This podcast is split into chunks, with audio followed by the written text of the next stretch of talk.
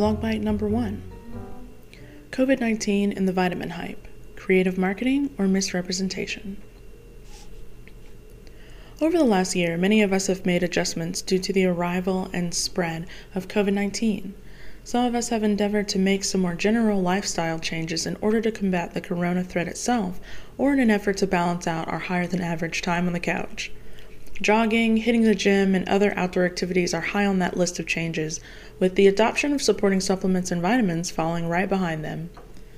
Many natural supplement companies have tried to anticipate this trend by widely proclaiming that their product will give you an additional level of protection, throwing around phrases like boosted immune system or increased immunity. This might just seem like creative marketing, but unless their specific product can be backed up by thoroughly tested scientific data, it might actually be closer to a blatant misrepresentation. The NAD has already pinpointed a number of companies who were unable to show a measurable increase in an individual's protection, and in some cases, any scientific data to support their claim at all. As a consumer, it's more important than ever to be aware and wary of companies that promise protection without proof. If you would like to read more about the NAD article, we have a link below this blog. This has been blog bite number one titled COVID 19 and the Vitamin Hype Creative Marketing or Misrepresentation. Thank you for listening.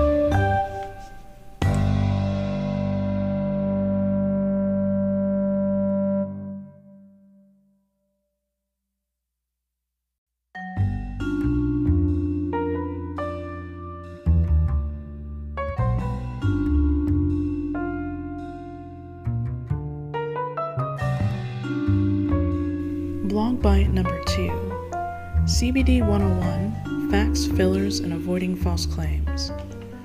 Whether or not you plan to take advantage of the new wave of CBD products flooding the market, it never hurts to understand the basics about this booming industry and some of the dangers that come with it. Right now, companies producing CBD product lines are popping up all over as many turn to natural resources to combat the stresses of their daily grind. One common form of CBD that's easy to use and therefore incredibly popular for those who don't plan to take the time to incorporate a CBD oil into their cooking themselves is gummies. We've all seen the relative success of gummy vitamins for all ages, and now you can take CBD in the same way. They often come with some added supplemental benefit like vitamin D or B, or include melatonin, which we'll talk about in a later article, which is commonly added as a sleep aid. It's pretty easy to find a flavor you enjoy, but with so many companies out there, how do you know you're really getting the product advertised? The short answer is research. Some companies will and have undergone third party testing to ensure that the amount of CBD they claim is in their product really shows up. Always check for that third party approval to ensure your gummies aren't just sugar candies with an aftertaste. If you'd like to read more about this and check out an article that does a bit more of that research for you, check below this blog. This has been blog bite number two titled CBD 101 Facts, Fillers, and Avoiding False Claims. Thank you for listening.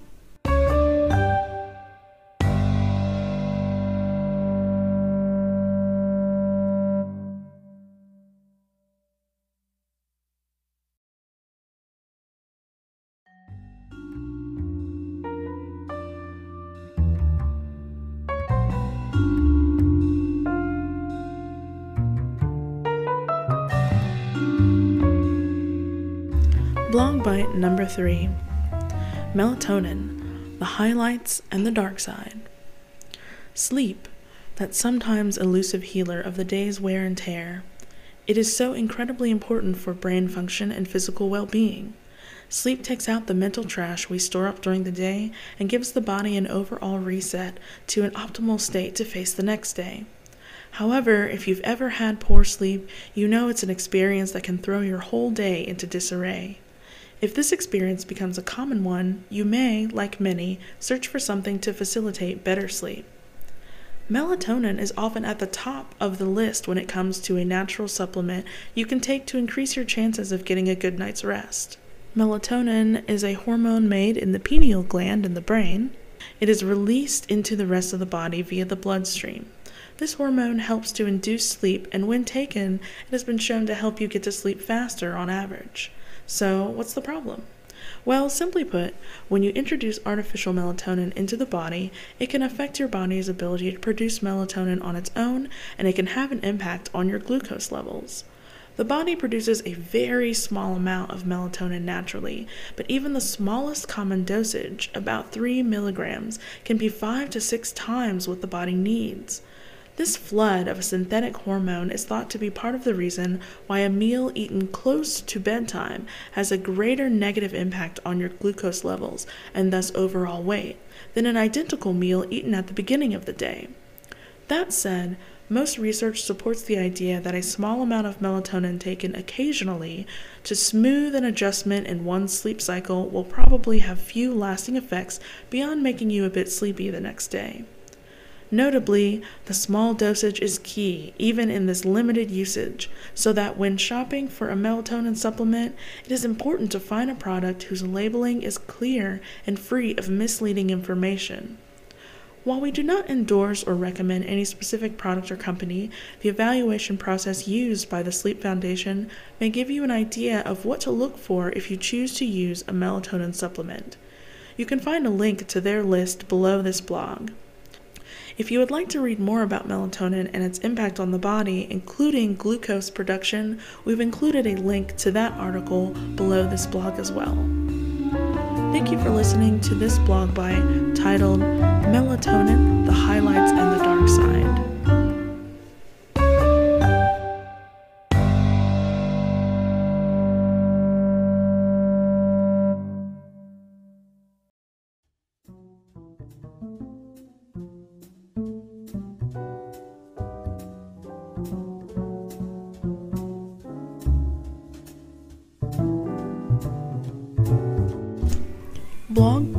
Number four The framework of food fraud. If you've been following some of our recent cases, you know that we often investigate products that have been misrepresented or adulterated. What exactly does that mean, and why is it important? Misrepresentation and adulteration are two ways in which food fraud can be accomplished. In the case of misrepresentation, a product is presented in a way that is misleading to the consumer in order to induce the purchase of the property. For example, a misrepresentation would be claiming that a meat product has never been frozen when it was absolutely frozen somewhere along the supply chain. The misrepresentation might also be paired with mislabeling if the product itself carries this incorrect description. Adulteration usually refers to something being added to the product. It is usually something cheaper than the product itself that allows a profit because now the original amount of genuine supply can be stretched further. For example, a wine seller takes a line of dessert wine and adds sugar water to it. Now, the same amount of wine that would have filled 150,000 bottles might instead fill 200,000. A few methods used in food fraud include substitution, counterfeiting, and dilution. All three involve a cheaper ingredient or food being swapped with or added to the product, and the product being sold as if it were pure. Besides the obvious ethical and legal implications, why is food fraud so important? Simply put, it can be incredibly dangerous for the consumer. For example, one of the most common foods in the US that is susceptible to food fraud is olive oil. Think what might happen if something like peanut oil were added to be used to dilute and stretch the original product. Anyone with a peanut allergy might consume the oil in their own cooking or even in a restaurant, and the result could be catastrophic. At that point, the fraudulent behavior might be found out, but it would be too little, too late for that consumer. This is why identifying food fraud and holding everyone along that chain of supply and demand accountable before there is a major health concern is so important. If you would like to read more about food fraud and its impacts on society, as well as several examples of real food fraud cases, click here. This concludes Blog Bite number four titled The Framework of Food Fraud. Thank you for listening.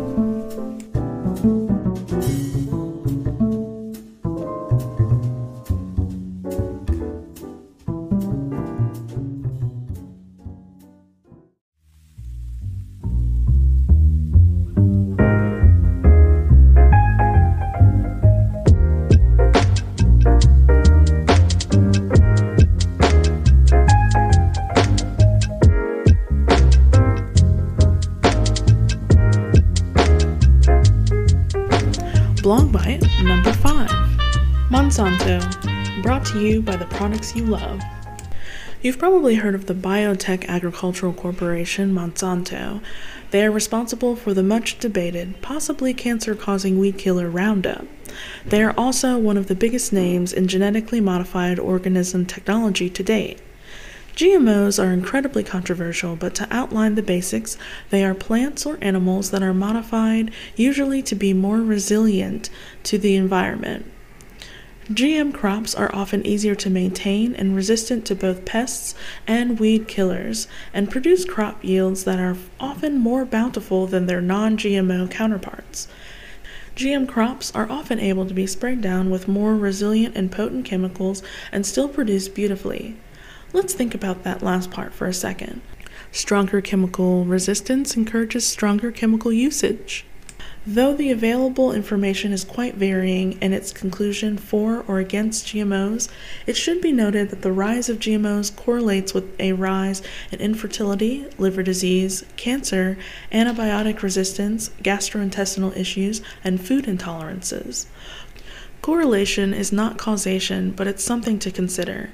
Additionally, the bottom line in any industry is usually money, and GMOs are cheaper to produce, so the profit margin for a company like Monsanto is much greater.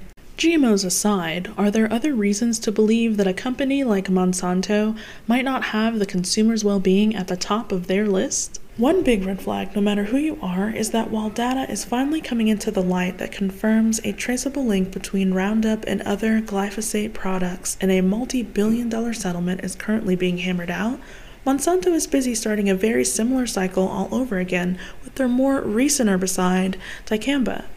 As you might have guessed, dicamba is already being linked to multiple forms of cancer, including but not limited to leukemia, liver cancer, and mantle cell lymphoma.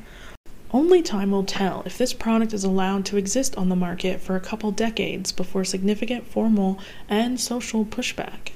Let's say you do look at the available information and decide that GMOs in Monsanto owned products are not for you. What is your next step? As with minimizing the possibility of food fraud or any contamination in the supply and demand chain, the biggest thing you can do to protect yourself is to buy local.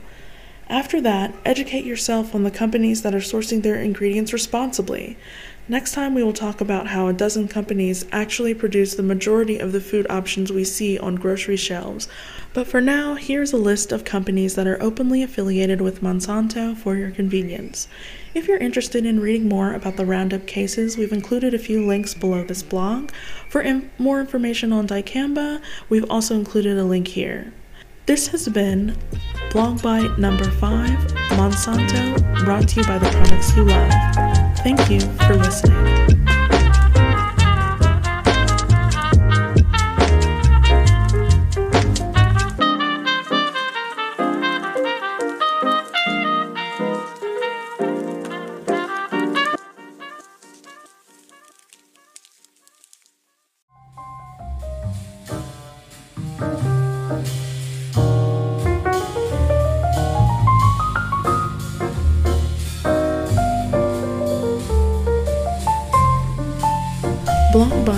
Number 6 Food Brands and the Illusion of Limitless Choices. You've likely heard the term Big Pharma to refer to the pharmaceutical industry as a whole, but have you heard of Big Food?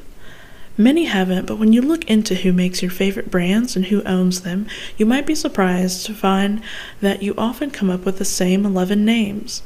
The somewhat obscure truth is that most of today's food market is owned by a handful of mega sized corporations. You will almost certainly recognize the names that make up Big Food, but few realize the overwhelming reach of each company. For example, you walk into a grocery store to buy a drink and decide to go with a healthier choice, so you pick up a smart water. Would you be surprised to find that you're still buying a Coca Cola product? Maybe not, but perhaps you would find it interesting that Coca Cola makes Dasani and vitamin water too. Interesting when each of those companies claims to value different things in an effort to encourage the consumer to buy one over the other. If you're a new parent, you may have done quite a bit of research on picking the best diaper for your child. Luvs and Pampers are two of the leading brands, and in a 30 second search, you will yield a dozen articles giving you all the reasons why you should pick one over the other. The material sourcing, the company's reputation, the environmentally responsible practices of one versus the other. You probably guessed it, but yes, they are owned by the same umbrella company. The same with Oral B and Crest, Orgain and Bounce. In fact, all six of the brands just mentioned are made by the same big food player, P&G. So what's the problem with the market being dominated by a few brands when we, the consumers, seem to still be getting exactly what we want? First, you might have seen a simple but important problem with these examples, which is the illusion of getting a deal or a better quality product when you compare between two brands you thought were in direct competition. Take away that element, and there's nothing driving up the standard of production or ensuring that we're getting a fair price. If one company is setting the cheaper options price and the more expensive options price, then the whole range is nothing more than a constructed illusion devised to give us the appearance of a bargain. Additionally, it removes the balance of competition, which prevents one company from setting prices that are ridiculously high for a specific item. Another issue is that it is harder for the consumer or even a large group of consumers to hold a company accountable for producing a low quality product when it is setting the industry standard. Only buying a certain type of product might influence one of the big food monsters to produce more of the more popular items, but you will barely be affecting their bottom line. So, what can the consumer do to push back against these monster companies? First, shop for as much as you can outside of these beasts of commerce. Shop as locally as you can, and for everything else, don't be swayed by the comparison of brands, but buy the quality you need and pay less attention to who appears to make it. Get what you need and don't buy into the illusion. If you'd like to learn more about a specific brand and how they are doing with their global ethical responsibility, here is one resource you can use linked below this blog. This concludes blog bite number six, titled Food Brands and the Illusion of Limitless Choices. Thank you for listening.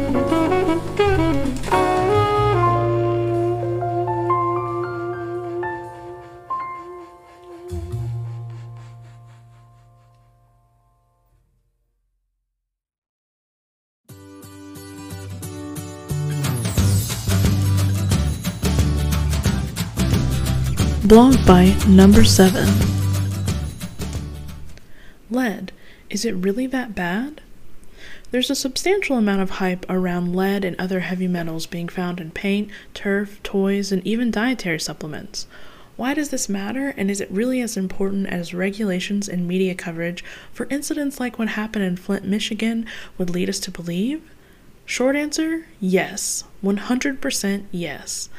Lead is a serious toxin that causes a wide spectrum of health issues, the most notable affecting the young. Adults are by no means protected from the impacts of lead poisoning, but children and even developing fetuses can be stunted intellectually and physically for the rest of their lives from lead poisoning. Even more significant, the damage done is thought to be permanent. So, yes, lead poisoning is truly the horror many have made it out to be. So, where is one most likely to encounter lead? Unless you have a job where you are handling lead, solder, or lead bullets regularly, your most common encounters are going to be in older home construction elements such as paint or pipes. Though lead has been phased out in the construction of new homes since about 1978, the renovation or just habitation of older homes makes lead a pretty common consideration to this day. Even just a small amount of lead dust in the air from peeling paint can cause serious issues as lead builds up in the body. Not only that, but lead is stored in the bones of the body and can re enter the bloodstream years later. In pregnancy, the earlier exposure of the mother often leads to the poisoning of the child before it is even born. Small children absorb lead more easily, and if they are lacking in certain nutrients, specifically iron and calcium, they will absorb even more. Issues in brain development and damage to the nervous system are just a few of the wide range of negative consequences children may suffer. Though there is a treatment used to reduce lead in the body, the treatment is not without its own risks, especially for children, and has historically caused a number of deaths on its own. The best way to combat lead poisoning is to prevent exposure in the first place. If you have to work with lead because you are renovating an old house or something similar, the EPA has put out a guide booklet to assist you in limiting your exposure. Additionally, there are often trained service professionals available to take this step for you. If you are exposed, you might give the National Poison Hotline a call at 1 800 222 1222.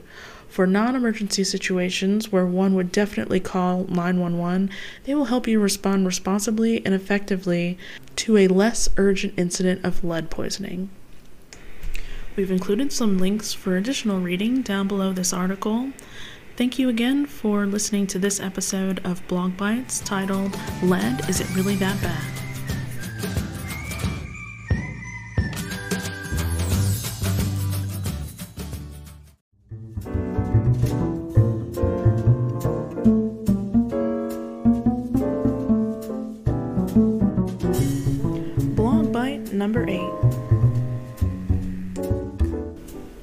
Now what? So you've read about big food and its hold on the larger part of the food industry. What do you do now? We've talked briefly about buying locally, but what does that really look like? How do you find good options? Farmers markets. One great way to buy food locally is to find out if your town or city holds a regular farmers market. During the summer and spring, this would be a great way to find veggies and fruits native to your area in their freshest state. If you are in DC area, Agora Farms is a great location for seasonal fresh produce. Agora Farms is actually open year round and hosts farmers from Maryland and Pennsylvania as well. Co-ops. You could also join a co-op. A food co op is basically a grocery store that is owned by the members of the co op.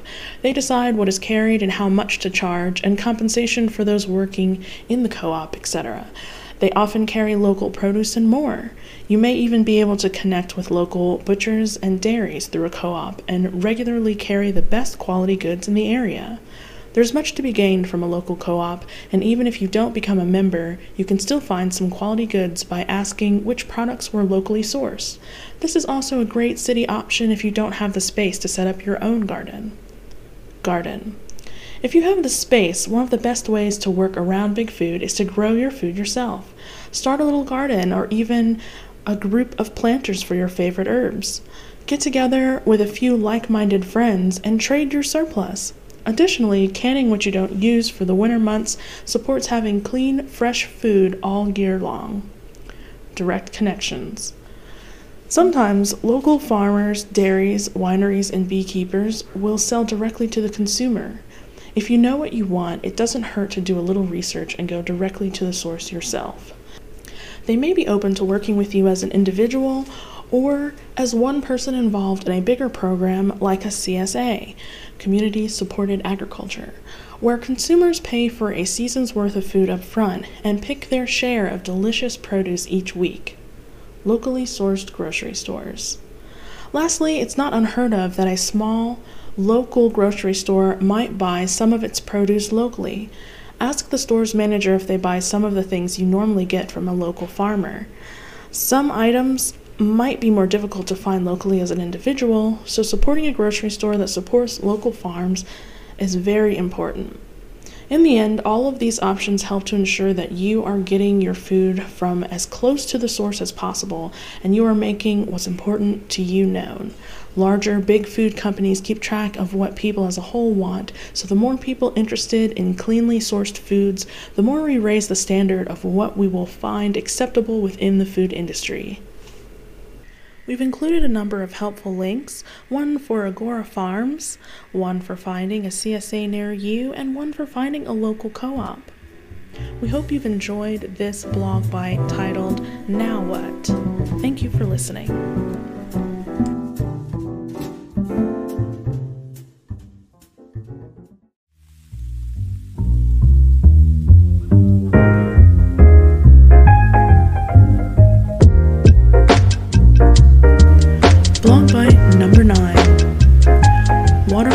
Everywhere and still you do not drink? We see the necessity of water in the world around us daily. Trees and crops need water to grow. Rain replenishes the streams, and streams feed the biggest and smallest creatures in our environment. We see what happens when there is a drought like what the West Coast is currently experiencing. Less life, limited life, death. Why then do many of us imagine the case will be any different if we deprive our own bodies of water? Water is needed for nearly all the essential functions of the body. You've likely heard that over 60% of the body itself is made up of water. Did you also know that your blood is more than 90% water? Meaning the highway by which every system in your body receives nutrients and takes out the trash is almost entirely water. Imagine for a moment attempting to wash a dirty car without water. You could scrub away and even apply soap, but without water, you'd still have a mess. Your body is essentially the same way. Your major organs, such as the kidneys, liver, colon, and skin, work pretty hard to get rid of trash, whether it's through defecation or sweating. Garbage that yields no nutrients to the body and could actually be quite harmful if it hung around is ejected through one mechanism or another, and all of it requires a good deal of water. This built in detoxification system that runs on water is really the baseline of every gimmicky detox plan you might see. Before one spends a ton on special pills or powders to cleanse one's body of toxins, one might try simply increasing one's daily water intake for a month instead. You might be surprised at the difference just that small change can make. There is no magic amount of water intake that everyone should drink, but a good starting point is your weight in ounces divided by 2. So, for example, if you weigh 150 pounds, that would be 150 divided by 2, which would equal 75 ounces of water. It's also important that a person pair an increase in water intake with a balanced diet so that they maintain the level of nutrients they need as they increase their body's ability to use them. There are also a number of additional factors that could determine how much water you drink. Exercise requires more water, as sweating, one of those very important toxin flushing systems we mentioned, also dehydrates you. So, if you sweat for a while, you need to replace the water lost. The same is true of crying, bathroom use, and even bleeding. Certain foods can also require more water to process and cause you to flush water from your system faster. American culture has readily incorporated a coffee habit into common daily life. You may have heard that coffee is a diuretic, albeit a relatively mild one.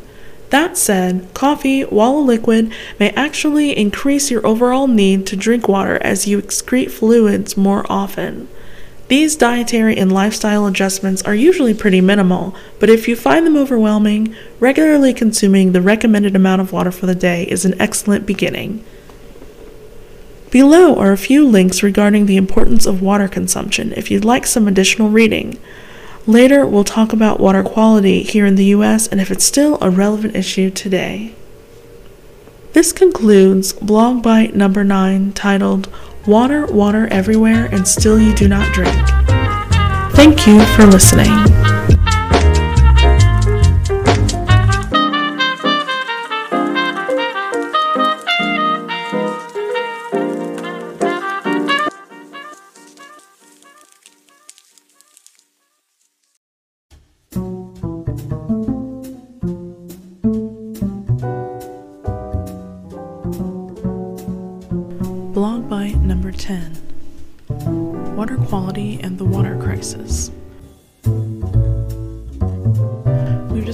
Drinking water is so important for the body to continue functioning well, but will just any water do?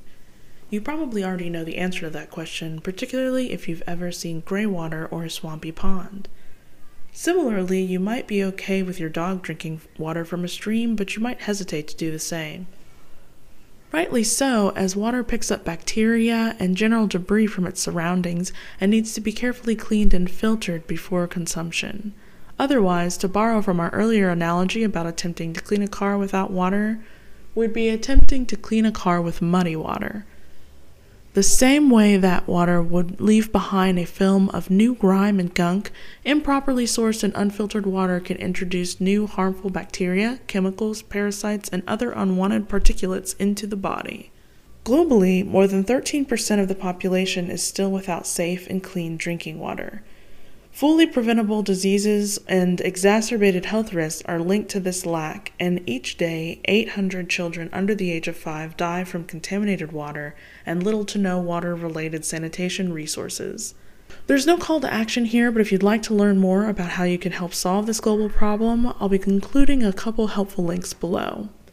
Here in the US, we are facing a different challenge as though sanitation accessibility and drinking water quality is higher, we still face water contamination due to industrial runoff and as a commercial manufacturing byproduct.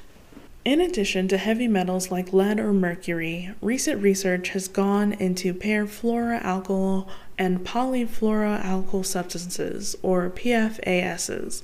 PFASs are not currently regulated by the federal government, yet they, like uranium, arsenic, lead, and other regulated pollutants, build up in the environment and are linked to a number of health complications, such as reproductive cancer, liver damage, and thyroid disease, pregnancy complications, and immune system dysfunction.